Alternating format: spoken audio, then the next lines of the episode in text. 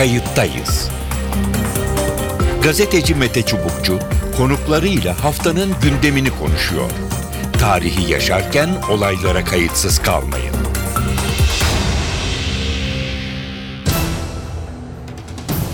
İyi günler efendim. Kayıttayız programına hoş geldiniz. Kayıttayız. Bu yılın son programı ve konuklarıyla karşınızda. Ben Mete Çubukçu. Önümüzdeki yarım saat boyunca 2013'ü değerlendireceğiz Türkiye'de ve dünyada. Genel kuraldır, belki de klişe.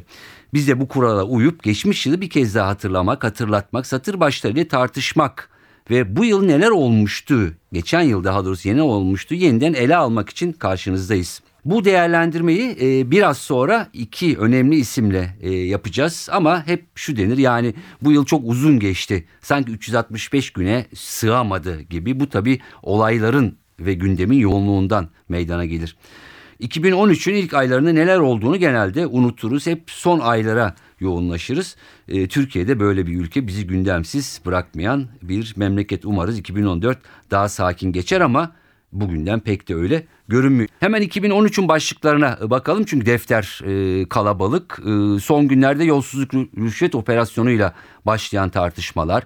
Yaz aylarında Gezi Parkı e, konuşuldu. Hayatını kaybedenler oldu. Eylemler kimilerine göre isyan, kimilerine göre hükümet karşıtı bir komploydu. E, ancak Gezi Parkı'ndaki Topçu Kışlası projesi mahkeme kararıyla durduruldu. Önemli başlıktı. Mart aylarında çözüm süreciyle ilgili çok önemli e, Türkiye Cumhuriyeti tarihinin belki en önemli sorunlarından biri olan Kürt meselesine yönelik çözümde bir adım atıldı. Gelişmeleri hala bekliyoruz, izliyoruz. Yargı cephesi hareketliydi. Ergenekon davasında aralarında Genelkurmay Başkanı'nın İlker Başbuğ'unda bulunduğu 19 sana darbeye teşebbüs suçundan müebbet hapis cezası verildi. CHP milletvekili Haberal tahliye edildi. Yine Mustafa Balbay bir diğer CHP milletvekili hapis cezasına çarptırıldı. Uzun tutukluluk süre, e, süresinin ardından o da tahliye edildi. Ee, yine bu yılın Mayıs ayına dönecek olursak e, Hatay Reyhanlı e, ciddi bir patlamaya saldırıya sahne oldu. 52 kişi hayatını kaybetti. Türkiye ve Suriye arasında gerginlik bu yıl boyunca sınır boyunda devam etti ve önümüzdeki yılda devam edecek gibi görünüyor. Çünkü Suriye meselesi Türkiye'de dünyada önemli bir kırılma noktası oluşturacak gibi görünüyor. Tabii ki kaybettiklerimiz yazılarıyla, besteleriyle, oyunculuklarıyla hatırlayacağımız önemli isimler 2013'te bizlere veda etti. Müslüm Gürses'ten Tomris Oğuz Alp'e, Tekin Akbansoy'dan Tuncel Kurdiz'e tabii ki e, ustalarımızdan Mehmet Ali Birant ve A takımından e, Savaş Ay da bu yıl kaybettiklerimiz arasındaydı. Evet iki önemli isim dedik iki tane iki önemli yazar. 2013 kitaplarla kapatan belki de bu ülkenin en önemli yazarları Türkiye ve dünyada olanları bizlerle değerlendirecek. Ahmet Ümit ve Elif Şafak. Ahmet Ümit son kitabı Beyoğlu'nun en güzel abisi ne bu yıl e, çıkardı. Çok tutan, e, çok ses getiren bir e, kitap oldu. Telefon attığımızda Ahmet Ümit var. Kendisi de ayrıca NTV Radyo program yapımcılarından diyebiliriz. Beyoğlu'nun en güzel abisi adlı romanıyla gerçekten son yıllarda zaten hep çok e, iyi çıkış yapan, iyi satış yapan ve iyi yazan yazarlarımızdan e, birisi ama son romanı daha da iyi en azından e, bana iyi gelen romanlardan birisi. Ahmet Ümit merhabalar. Merhaba, merhaba. e, malum e, her yıl sonunda e, bir yıl muhasebesi, bir yıl değerlendirmesi e, yapılır. Biz de bu sene kayıttayız programında e, edebiyat dünyasından e, dünyaya e, bakalım istedik. Evet. E, karşımızda e, sen varsın. Evet. E, önümde bir liste var. O kadar uzun, o kadar çok şey. Çünkü unutuyoruz çok tabii, olunca. Türkiye'de tabii. zaten her günümüz bir e, gündem. E, ne dersin? Nereden başlamak istersin? Senin için böyle bir e, şeyler var mı? E, var, var. Başlıklar e, var mı? Buyurun. Var. Vallahi aslında bir 2013'ün bir kırılma yılı olduğunu düşünüyorum ben. Çok önemli e, politik dönüşümlerin başladığı yıl gibi görülebilir. E, neden? Çünkü 1978 yılıydı sanırım yanılmıyorsam. Hı hı. E, o zaman Sovyetler Birliği vardı ve Sovyetler Birliği'ne karşı ABD ve NATO yeşil kuşak stratejisini geliştirmişti. Yani. İslami bir set, İslami düşünceyi set. 2013 Yani aradan geçen onlarca yıl sonra bu, stratejiden vazgeçilen yıl oldu. Yani ılımlı İslam, İslam e, bu düşünceden e, vazgeçilmeye başlandı. Bunun da kırılma noktası aynı zamanda bunu çok etkileyen şey tabii sanırım Suriye Hı hı. Yani Amerika e, ve bu, bunun tabii etkileri doğrudan bizim ülkemizi etkileyeceği için söylüyorum. O Evet. anlamda e, dışarıdan genelden başladım. Uluslararası politikadan başladım. E, Amerika bu stratejiden vazgeçti ve e, yani ılımlı, eskiden ılımlı İslam'la hani e, yürüyebilir deniyordu. Özellikle e, Arap Baharı ülkelerinde yaşanan olaylar, Arap Baharı ülkelerinde e, bu hareketin bir demokrasiye yol açmaması ya da en azından Batı'nın kafasındaki bir konsepte uygun bir rejimle sonuçlanması ve giderek El-Kaide ve benzeri radikal İslam e, örgütlerinin e, yapılarının güçlenmesiyle beraber Hı hı. e, Batı'da bir e, stratejik değişiklik ortaya çıkmaya başladı. Evet. Ee, Suriye meselesinde bu çatışmayı çok daha yoğun bir şekilde gördük.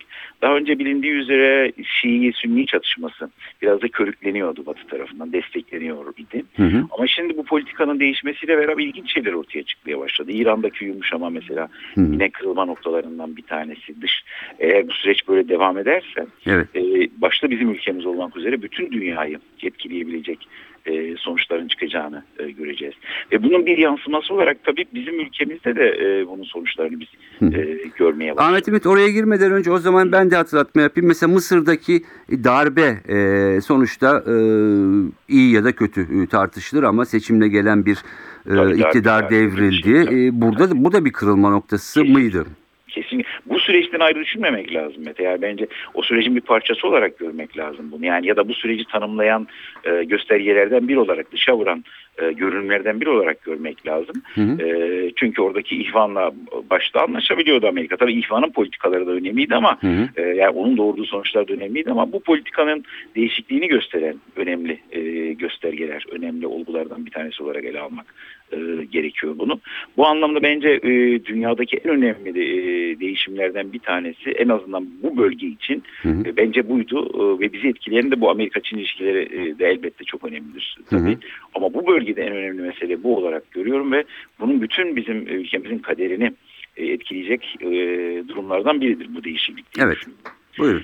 Ülkemiz için en önemli şey gezi olaylarıydı. Hiç tartışmasız gezi olaylarıydı. Hı hı. Gezi olaylarını şöyle düşünüyorum ben, Met- e, ben Mete. Açıkçası ben 14 yaşından beri politik hareketin içerisinde olan bir insanım. 53 yaşındayım. Hı hı. Aşağı yukarı 39 yıldır bütün büyük politik e, Türkiye'deki bütün politik olayların içerisinde ya yer aldım bizatihi ya da e, onları analiz etme, tartışma, yaşama o fırsatı buldum. Yani ve ben gezi olayları e, gibi bir e, olay görmedim Türkiye'de. Hı. Daha önce çok yığınsal eylemler yapıldı. O eylemlerin içerisinde ben de yer aldım. Mesela 77 1 Mayıs'ı Evet. Kemal Türkler öldürüğünde e, 300 bine yakın insan yürüdü ki sıkı yönetim vardı. Sıkı yönetim yasaklamıştı Hı hı. cenazeye katılmayı. Buna rağmen hani ama bunların hepsi örgütlü hareketlerdi. Evet. Hepsinde bir politik parti ya da bir sendika e, ya da bir politik e, grup büyük kondik e, şey sol grup mesela Evet. bunu yapabiliyordu.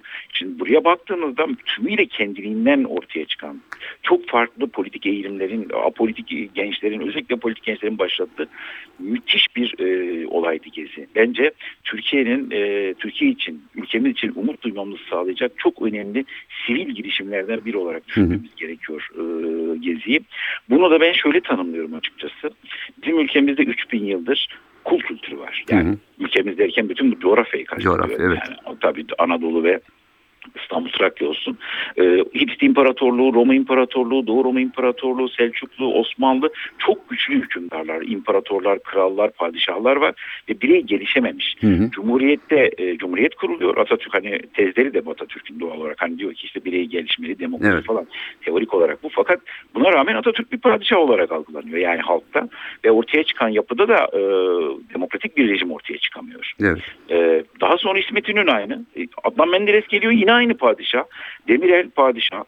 As- ordu darbe yaptığı zaman zaten o padişah geleni asker paşa e, padişah e, as- asker aynı kişi devam ediyor. Ya bir sivil toplum açılımı gerçekleşmiyor. Gerçekleşmiyor. İşte gezi meselesi bence gezi olayı bu sivil e, toplum özleminin yahut kul kültürünün kırılma noktası olduğu bir yer diye düşünüyorum. Hı Çok hı. açık bir şekilde. Evet. Ee, yani çeşitli yorumlar yapılıyor işte bunlar efendim e, dış kaynaklı şeylerde de bilmem neydi kendilerini korumak için sonra dış kaynaklar Hı hı. buna katılabilir katılmayabilir onun hiçbir önemi yok bizatihi olayın içerisindeyim park yapılmadan önce oradaydım öyle dış kaynak dış kaynak öyle başta öyle hiçbir şey yok son derece masumane zaten pa- yeşilliği olmayan zaten Hı. betona dönüşmüş kentte ağaçları korumak için yapılan bir eylem giderek hükümetin sert tavrı nedeniyle politikaya dönüştü. Evet. Politik bir e, içerik kazanmaya başladı. Zaten hep böyle olur. 1905 devrimi de böyle oldu. Ama Gezi bir devrim değildi. Evet. Gezi bir isyan da değildi bence. Gezi yeter artık. Hı hı. Bizi dinle. Sen istediğin her şeyi yapamazsın. Biz sizi seçtik ama yapmak için önemli bir şehrinde değişiklik yapmak için sen bana sormak zorundasın gibi mesajlar veren sivil bir hareketti. Bu yönüyle çok çok Önemli. önemli, ve olumlu bir Evet. süreç olarak Hı görüyorum. Ve bunun etkisi şimdi deniyor ki mesela bunun etkisi yani ne olacak? Politik etkileri e, bunu politik olarak görmemek lazım. 68 hareketi gibi düşünüyorum ben bunu. Evet. Yani Ben mesela e, evet olacak. e, minik bir şey yapacağım hemen. E, mesela Arap ayaklanmalarına da ben aynı şekilde e, bakıyorum. İşte bahar dendi, kış dendi, işte devriliyor dendi ama e, sonuçta bu 1848 devrimleri de vardır. Yani ucu açıktır. E, e, vakit daha çok erkendir. Birkaç yıl Doğru. olmuştur ama Doğru. etkileri kat kat e, daha sonraki yıllara taşınmıştır. E, seni Mart'a götürebilir miyim? E, 21 Mart Nevruz. 2013 e, doğru. Abdullah Öcalan'ın e, Doğru. bir mektubu ve konuşması. Ne dersin bu yıl için? Doğru. Ya bu şey meselesini de önemli buluyorum ben tabii. Türkiye için önemli fay hatları var. Bunlardan bir tanesi, üç fay hattı var. Ee, en önemlisi Kürt meselesi. Hı hı. Bu Kürt meselesi. Kürt meselesinde çok önemli bir yere gelindi Türkiye. Çok o, yani ilerledik yani yıllar önce Kürt demekten bile insanlar korkuyorlardı, çekiniyorlardı. Devlet bunu yasaklamıştı. Şimdi bugün artık biz bu, bu ülkede bir Kürt halkının varlığını kabul ediyoruz. Hı hı. Bu tartışılıyor. Ee, işte otonom yönetimlerden bahsediliyor e, falan bir sürü şeyden e, bahsediyor. Bunlar tartışılıyor. Bunu çok o, olumlu görüyorum.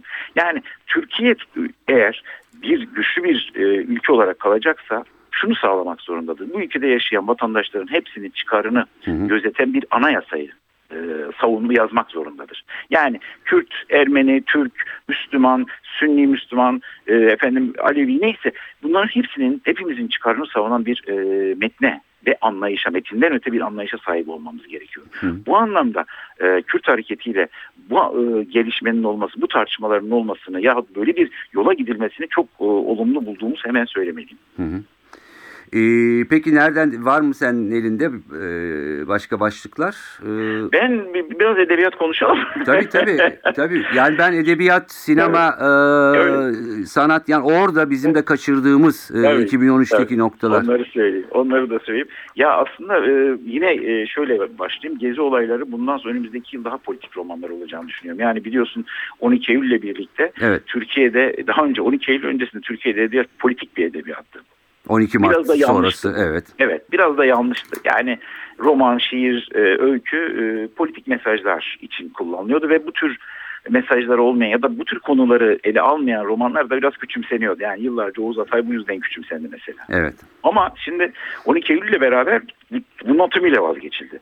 E ne demek politik edebiyat? Bireyin sorunlarını anlatır, bireyin bunalımlarına giderek de bu bireyin bine, e, bunalımları sekse, aşka indirgenmeye başlandı. Hı hı. Şimdi gezi olaylarıyla beraber bence biraz daha işin yerine oturacağını düşünüyorum. Ve önümüzdeki yıl daha çok politik e, içerikli ya da politikanın etkilediği bireyler, politikanın etkilediği toplum e, türünden romanlar çıkacağını. Didaktik politikadan bahsetmiyoruz ama herhalde değil mi? Elbette hayır. Elbette hayır. Ama şundan yani e, bir önceki didaktik politikaydı. Yani işte 12 Eylül'e kadar olan değil mi bir sürü şiir Evet. çıkıyordu. Şiir işte sosyalizm, emek bilmem ne filan fişmeken didaktikti bu.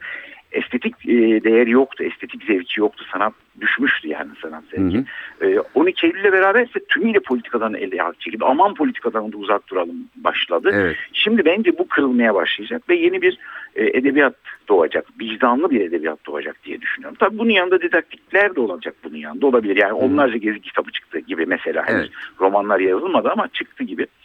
Bu yıl aslında tabii önce şu, e, kaybettiğimiz yazarlar var. Onları bir almak isterim. Buyurun. izin olursa. Tabii. Feride Celal mesela e, Türk Edebiyatı'nın çınarlarından biriydi. Hı hı. E, 100 yaşına yakın onu kaybettik. Leyla Erbil'i kaybettik. Evet. Leyla Erbil çok önemli yazarlarımızdan bir tanesiydi. Metin Kaçan'ı kaybettik trajik Hı hı. bir e, sonla. Ağır roman gibi e, Türk Edebiyatı'na bence ölümsüz bir eser bıraktı. Turgut Özakman kaybettik. Kendi içerisinde e, bir çizgisi olan bir değerli yazarımızdı. Yurt dışında Doris Lessing'i kaybettik. Çok iyi bir yazardı. Nobel aldığı için değil. Gerçekten Evet. e, iyi bir yazardı. Bir de Burhan Doğançay'ı kaybettik. Önemli ressamlarımızdan Hı hı. e, biriydi. Bu yıl yayınlanan birkaç kitaptan da bahsetmek isterim. Evet. Olur mu? Vaktimiz Tabii var mı? tabii bu- tabii. Bence bu yıl yaz, yazılan en iyi kitaplardan bir tanesi sevgili Selim İler'in Melun kitabıydı.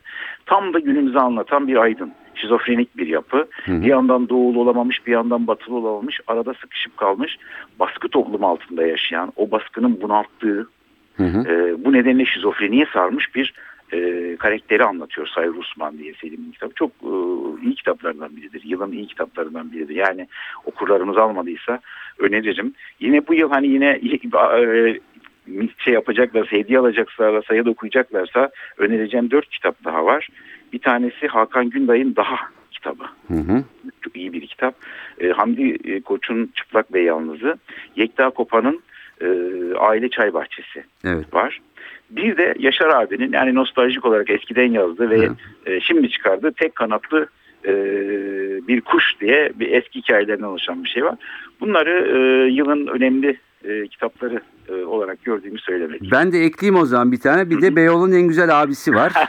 Sağ ol. Teşekkür Ee, ederim. hayır gerçekten yani bu biraz önce e, ilk bölümde çizdiğin e, perspektifin e, bir kısmı e, evet bir tabii ki polisiye kurgusu olan ama e, bence e, yani leif motif derler herhalde sizin şeyde e, orada aslında e, kent var e, isyan var, e, marjinallik var, köşeye itilmişlikler var, Kürt meselesi var, e, muhafazakarlık, e, her şey var o kitapta aslında. Yani sadece bir Sağ polisiye kitap e, değil e, diye düşünüyorum en azından ben o teşekkür kitabı. ederim. Çok teşekkür ederim. Ya Beyoğlu'nun en güzel abisi beni de mutlu eden kitaplardan biri oldu. Çünkü şu çok zordur Mete sen de biliyorsun. Bir kitap çok sattığı zaman e, edebiyatçılar ona kuşkuyla yaklaşır eleştirmenler. Hani ya bu kitap e, burun bükerler. Bu kitap hem eleştirmenlerden çok büyük övgü aldı hem de e, okurlar tarafından çok büyük ilgiyle karşılandı. Benim içinse açıkçası bir vicdan kitabıydı bu kitap. Yani e, şehre yaptıklarımız, tarihimiz, o şehirde azınlıklara yaptıklarımız yani Evet. Tarlabaşı özelinden yola çıkarak Hı hı. bugün de aynı sorunu yaşıyoruz ne yazık. Yani şimdi Tarlabaşı'nda Rumları kovduk ne oldu? Orası bir mezbeleliğe dönüştü. Yani yoksul, zavallı, Kürt insanlar oraya gelip yerleşmek durumunda kaldılar. Yani ya- demek ki bu çözüm değil. Ötekileştirme çözüm değil. Bir arada yaşamak. Kendi kültürlerimizi koruyarak bütün o kültürlerle bir arada yaşamak çözüm. Çünkü ko- konuştuk. Burası imparatorluklar ülkesi. Yani ne demek? Çok kültürlük hakim. Toprakta bu var. Evet. Bunu ortadan kaldırdığın zaman çirkinleşiyor, barbarlaşıyor, yoksullaşıyor. Yani o, o yüzden öteki de şimdi de aynı şey. Yani bizim Kürt meselemiz var. Ee, efendim layık dinler meselemiz hala devam ediyor. Sünni ötekileştirmeye son. Biz hep beraber yaşayacağız. Bak Gezi'de bunun örneğini yine gö- gördük. Hı hı. Hep beraber oradaydık ve hiçbir sorun çıkmadı. Bu var. Biz bunu başarabiliriz. Bunu başarırsak ülkemiz e, kalkınır ve bu sıkıntılar kalmaz. O yüzden şimdi yeni bir umut olarak görüyorum. Ben bu son yaşananları da yeni bir umut olarak görüyorum. Yani bir toplumda de, toplumda ve devlette bir hastalık vardı. Bu hastalığı teşhis etmekten çekiniyorduk. Şimdi bu hastalık artık baş ağrısı şeklinde, kanama şeklinde dışarı vuruyor. Ve şu anda artık bu hastalıkla yüz yüzeyiz. Evet. Önemli olan bu hastalığı doğru teşhis edip doğru tedaviye gitmek. Yapılacak şey budur. Evet. Yani e, tarihsel süreçte zamanda atılmayan adam, adımlardan dolayı tarih gelip bir noktada bize dayatıyor. 2013 belki bunun bir e, örneklerinden e, biriydi diyebiliriz. Peki. Bence çok önemli bir e, yıl olduğunu düşünüyorum Mete 2013'ün. Biraz önce söylediğim gerek uluslararası politikadaki bu stratejik değişiklik gerekse Türkiye'de artık bir döneme dair büyük patlamaların bu son günlerde e, 2013 Hı hı. son günlerinde yaşanmasıyla beraber yanlış uygulamalar artık patlamaya başlıyor. Yani işte bir sağlık gibi düşün, bir beden gibi düşün. Bedenine yanlış iş- işler yapıyorsun ama görüntü güzel gidiyor bir süre. Fakat artık bu patlamaya başladı. Demek ki yanlışlıklar var. Bu yanlışlıklardan kurtulmak gerekiyor. Yanlışlık da çok belli. Hiç, hiç şey değil. Aa nereden geldi? Çok açık. Demokrasi, çok seslilik, hukuka uygunluk, farklılık, şeffaflık. İşte bu. Ötekileştirmemek. Bunlar sağlandığı zaman sorun kalmıyor. Bu. Eksik Peki. olanlar bunlar. Ahmet Ümit çok teşekkür ediyorum. Umarız 2014'te bu son saydıklarınızın en azından bir kısmı artık hayata geçip belki e, Umarım. yepyeni bir e, Türkiye'ye e, uzanırız. E, ben buradan e, yine hatırlatarak e, yılın son günlerinde hayatını kaybeden Nelson Mandela'ya da bir selam yollamak Aynen öyle. istiyorum. unuttuk. Doğru, E, çünkü doğru. sadece kişiliğinde değil verdiği mücadele Aynen. Ve mücadelenin biçimi de bundan sonra e, herkese de örnek olmalı diyorum. Ahmet'im çok teşekkür ediyorum. Ben teşekkür ederim. Yıllar, 2014'ün nice senin için de e, iyi geçmesini ve aileciliğe için. geçmesini Sağ ol. diliyorum. Çok Senin teşekkürler. için de bütün ülke ve dünya insanlık için de iyi geçsin. Teşekkür ediyorum. Evet Ahmet Ümit'in Beyoğlu'nun en güzel abisi adlı romanıyla bu yıl ses getiren Ahmet Ümit'in dünyada ve Türkiye'de 2013'ü değerlendirmesi ve 2014'e yönelik projeksiyonu böyle. Şimdi bir başka isme yöneliyoruz. Kitabı yeni çıkan ve bizle birlikte 2013'ü değerlendirecek olan Elif Şafak. Telefon attığımızda Elif Şafak var. Ee, yeni kitabı Ustam ve ben çok e, taze. 2013'ün e, son aylarından belki 2014'e aslında e, taşınacak önemli kitaplardan birisi. En azından bunun ipuçlarını şu anda görüyoruz. Kayıttayız programına hoş geldiniz Elif Hanım. Hoş bulduk. Teşekkür ederim. Ee, siz böyle bir gidiyorsunuz, geliyorsunuz, kayboluyorsunuz. Ondan sonra yeni bir kitapla ortaya çıkıyorsunuz. 2013'ü de herhalde bu kitapla e, kapatıyorsunuz gibi. Ne dersiniz? Ee, öyle oldu. Ben yazarken çok içime kapanıyorum, çekiliyorum. Roman bittiği zaman daha belki görünür oluyorum. Dediğiniz gibi e, senenin sonunda çıktı bu kitap. Evet. Ee, inşallah okurların da gönlüne ulaşır. Böyle umut ediyorum. Hı hı. Ee, yine e, kitabın e, biraz e, tabii ki okura bırakmak lazım. E, en azından genel anlamda detaylarını konuşacağız ama 2013 e, nasıl geçti? Türkiye, dünya, edebiyat, sanat, sinema, siyaset e, sizin için neler dikkatinizi çekti? E, neler hafızanızda kaldı? Bence 2013 çok zor bir seneydi. Dünyada da böyle, Türkiye açısından da böyle. Ee, maalesef dünyada bir yanıyla baktığımızda hani hep globalleşmeden söz ediyoruz. Artık ülkelerin, kültürlerin birbirine ne kadar yaklaştığını, insanlığın e, ne kadar e, geçişlikleri daha kolay yaşadığını söylüyoruz. Bu eğilim var, doğru ama bence karşıtı da var. Ee, insan, bununla da şunu kastediyorum. Hı hı.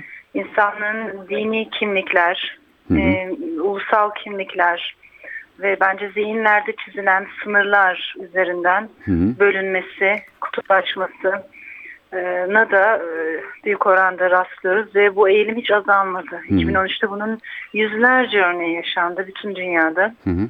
Şiddet olaylarında e, tabii ki azalmalar olmadı. Doğal felaketler e, çok tabii insanlığın e, vicdanını Hı hı. sarsacak boyutta devam ediyor. Ama doğal felaketlerin arkasından hani ne kadar el uzatıyoruz Evet. yara alan e, bölgelere bence o konuda da insanlık çok geride. Hı hı. Türkiye açısından da bence 2013 çok zor bir seneydi. Gönül ister ki 2014 daha kolay olsun ama işaretler öyle göstermiyor. Ee, şimdi e, demin o cümleyi kurarken e, mi- ulusal açıdan, dini açıdan sanki daha köprülerin atılmaya başlandığı e, ya da yoğunlaştığı e, dediniz. Çünkü son yıllarda biz işte bu küreselleşmeyi e, tartışırken e, daha hani sınırların olmadığı, bütün bu o, farklılıkların zenginlik olarak bize e, yansıyacağı tartışmalarını da yapmıştık. Sonra e, ne oldu da buralar daha altı çizilmeye başlandı sizce? Çok haklısınız.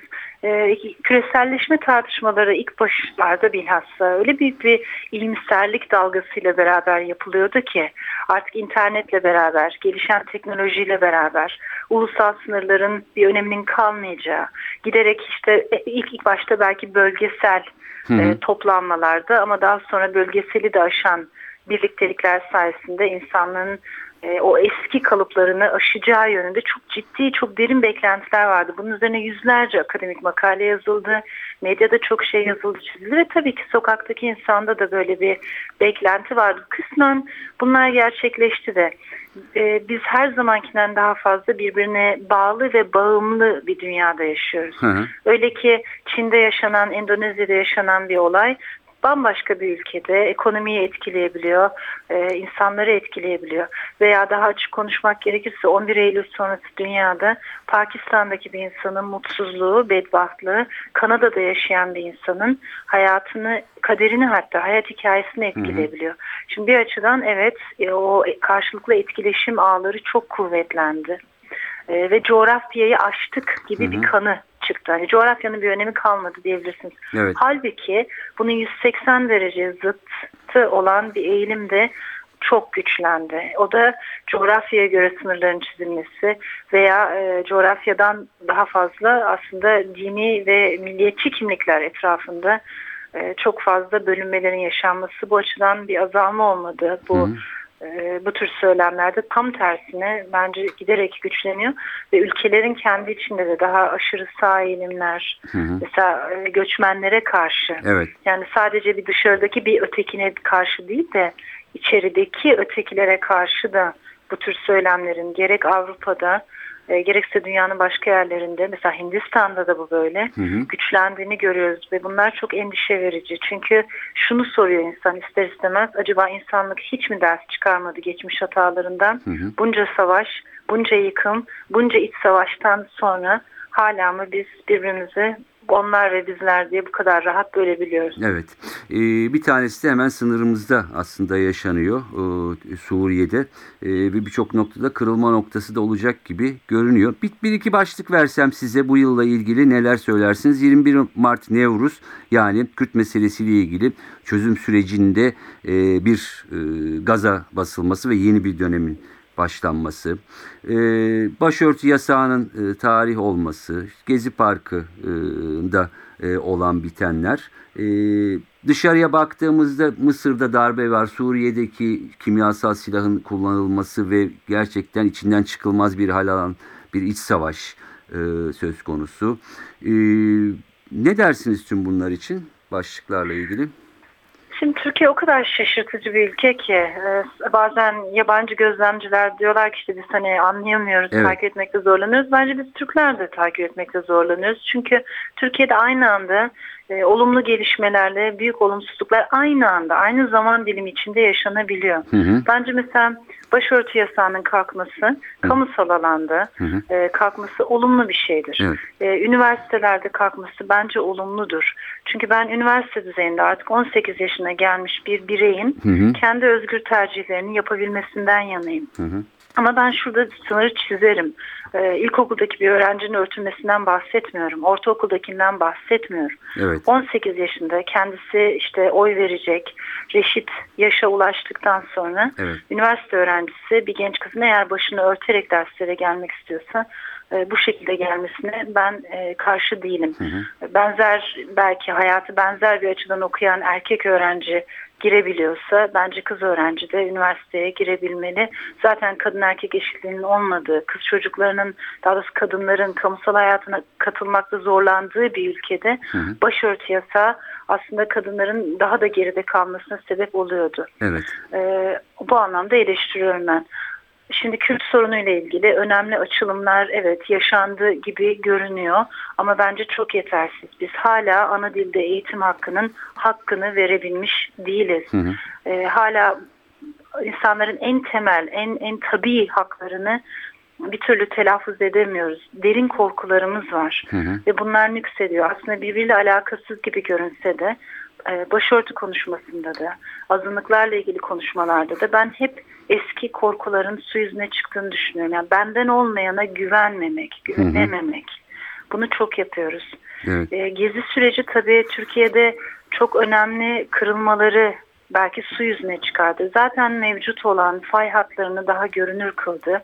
Bence çok zor bir yaz geçirdik. Hı hı. Hüzünlü bir yaz geçirdik. Gencecik insanlar sokaklarda öldü, öldürüldü ve biz bunları henüz tam olarak konuşabilmiş değiliz. Evet. Çünkü herkes o kadar öfkeli, herkes o kadar patlamaya hazır ki. Hı hı. Ee, Şimdi soğukkanlıkla konuşulması gerekiyor. Neydi acaba? Geziye yol açan zemin, e, hoşnutsuzluk, insanların yüreğinde biriken neydi diye bakabilmek lazım. Kızmadan, öfkelenmeden. Gençlerin önemli talepleri vardı Gezi'de. Hı hı. Ve bence bunları küçümsememek lazım. Özgürlük vurgusu çok belirgindi. Bireysellik vurgusu çok belirgindi ve bunlar olumlu şeyler, olumsuz şeyler değil. Ben insanların muhalefet etme hakkına saygı duymak gerektiğini düşünüyorum. Şiddete kaçmadığı ölçüde Hı hı. çok önemli anayasal ve demokratik bir haktır Evet. eleştiri yapabilmek. Değil mi? Evet. Ee, bun- bun- bunları okumakta biraz geri kalıyoruz. Çünkü dediğim gibi çok rahat kızıyoruz birbirimize. Hı hı. Ee, gezi sürecinde çok orantısız güç kullanıldı. Ee, şiddet kullanıldı polis tarafından. Bunları konuşmamız lazım. Ötekileştirici bir üslup kullanıldı siyasetçiler tarafından. Bence bu yanlıştı. Evet. Ee, kendi insanımızın ötekileştirilmemesi lazım. Ee, Soğukkanlı bir şekilde biz ve onlar diye bölünmeden yapılan hataları da açık yüreklilikle konuşarak ancak bir toplumun ilerleyebileceğini düşünüyorum. Ve benim için çok önemli olan birkaç vurgu var. Bunlardan bir tanesi çoğulculuk. Evet. Ben aynılaştırma eğiliminden endişe duyuyorum. Bu kimden gelirse gelsin endişe duyuyorum. Hı hı. İster muhafazakarlardan, ister milliyetçilerden, ister kemalistlerden veya solculardan Hı hı. fark etmez. Eğer benim gibi düşünmeyene tahammülüm yoksa sonu aynı yere çıkar. Onun için Türkiye'de aynılaştırma eğilimi var. Ee, Bundan endişe duyuyorum. Çoğulculuğun olduğu yerde demokrasi vardır. Hı hı.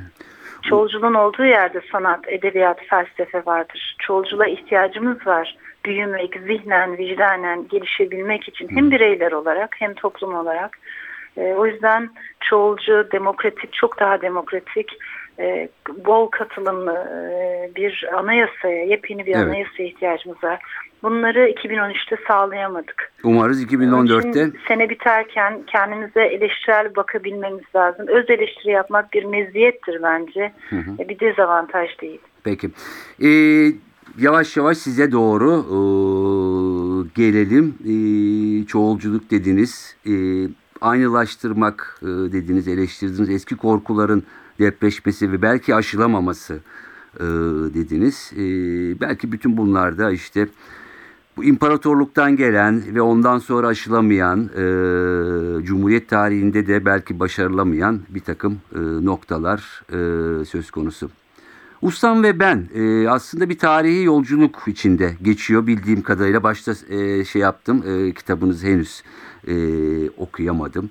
E, bugün için e, tabii kitabı anlatın e, demiyorum ama nereye oturabil, oturabilir? Yani e, insan, birey, aşk, ihanet, e, toplumsal e, zemin açısından nereye oturtabilirsiniz? Evet, Osman ve ben bir 16. yüzyıl hikayesi. Bununla birlikte bence bugüne dair çok ilginç göndermelerde bulunan bir kitap. Hı hı. Bu da benden kaynaklanmadı, hikayeden kaynaklandı. Yani yazdığın hikayenin baktım ki doğasında var bu. Hı hı. Daha açık konuşmak gerekirse bence Mimar Sinan'ın hayatında Evet. ve 16. yüzyılda belki de hepimizin çıkarması gereken dersler var. Ee, Sinan muazzam bir kişilik. Evet. Ee, sadece biz birkaç eserine bakarak daha basma kalıp bilgilerle onu değerlendiriyoruz. Halbuki yüzlerce eseri var. Evet. Ve Sinan tek başına çalışmamış, bir boşluğun içinde hareket etmemiş. Sinan'la beraber çalışan yüzlerce insan var. Hı hı. Çırakları, kalfaları, işçileri bir ekip ruhuyla hareket edilmiş ve tabii nasıl bir dönemde yaşamış, nelere rağmen üretebilmiş bunlara bakmamız lazım. Ee, beni en çok etkileyen şeylerden biri şuydu Sinan'da sadece muhteşem binalar inşa etmekle kalmıyor. Binaların çevreyle uyumuna, Hı hı. şehrin de, e, güzelliğinin devamına çok çok özen gösteriyor. Bugün tartıştığımız Kitapta- şeyler aslında biraz. Aynı, aynı şeyler tabii ki. Yani işte yeşili korumak, e, dokuya dikkat etmek, depremler şehrinde fazla kat çıkmamak, daha emin, daha sağlam binalar inşa etmek, neyin nereye yapılacağına dikkat etmek. Hayali bir mektup var çıraklarına yolladığı. O kısmını yazarken beni çok etkiledi. Hı hı. Diyor ki mektupta unutmayın diyor. Şehirlerin de bir canı vardır. Onların da bir bedeni var. İstanbul'a çakılmış her izinsiz, usulsüz çivi aslında şehrin etine, Hı hı. bedenine çakılmış bir çividir. Böyle görürseniz, merhamet ederseniz ancak daha sağlıklı kararlar verebiliriz. Ve bunu tam da kitapta Ayasofya'nın etrafındaki gece kondulaşmayı önlemeye çalışırken söylüyor. Yer yer halkı karşısına almak zorunda kalıyor. Yani çok zorluklar atlatmış aslında Mimar Sinan. Ben inanıyorum ki onun hayatından e, çıkaracağımız dersler var. Evet. Bilhassa bugünün Türkiye'sinde. Ee, aslında çok ilginç tabii ki. Ee, sonuçta bugün tartışılan bir sürü artısıyla eksisiyle özellikle işte şehirleşme, e, efendime söyleyeyim kamusal alanın kullanımı, e, işte yeşil alan bir yandan tabii ki yani e, bütün bu modernizmin getirdiği zorunlu yapılaşma ya da e, abartarak yapılaşma söz konusu ama sizin söylediğinizde e, sanki hani bir şeyler değişiyor ama e, zaman zaman e, ya bütün o tarihte insanların tavırları aslında e, aynı tavır içinde olan insanlar olabiliyor. Yani olumlu ya da olumsuz anlamda demek istiyorum. Yani Sinan'ın e, bu tür ikazlarını şimdi hatırlatınca Hı hı, hı e, Tabii. ya bu, bu- bugün de benzer problemler e, ortada onu demek istiyorum. Tabii tabii çok haklısınız. Zaten o kadar ilginç ki insan e, bazen hayret ediyor. Yani yüzyıllar geçti aradan biz ne kadar ilerledik. Tabii ki çok büyük ilerlemeler Tabii var ki. ama bazı şeylerde de bir tekrar var ki onu da görmemek mümkün değil. Hı hı. E, gene o dönem o dönemin özelliklerinden bir tanesi e, yoğun bir merkezileşme, devletleşme, sünnileşmenin yaşanması. Hı hı. Bunların ortasında bir tarafta bilime, ilerlemeye, e, belki daha e, okumaya, öğrenmeye inanan bir eğilim, bir damar var Osmanlı'da.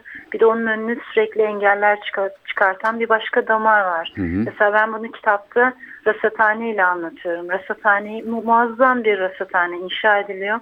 Aynı dönemde o rasathaneyi yapan da Osmanlı Hı hı hı. ama çok kısa bir süre sonra yıkan da Osmanlı. Nedir bu iki eğilim çatışan e, ve ben o, o, o çatışmanın, o çelişkinin bugün de mevcut olduğunu düşünüyorum. Hı hı. Ee, anladığım kadarıyla e, aslında e, ciddi politik bir kitap yani ben sizin anlattıklarınızdan e, bir sürü şey de var içinde aşk da var ihanet de e, var ama en kısa sürede e, bunu okuyacağım beklentilerinizi e, alarak e, sizi e, serbest bırakalım isterim.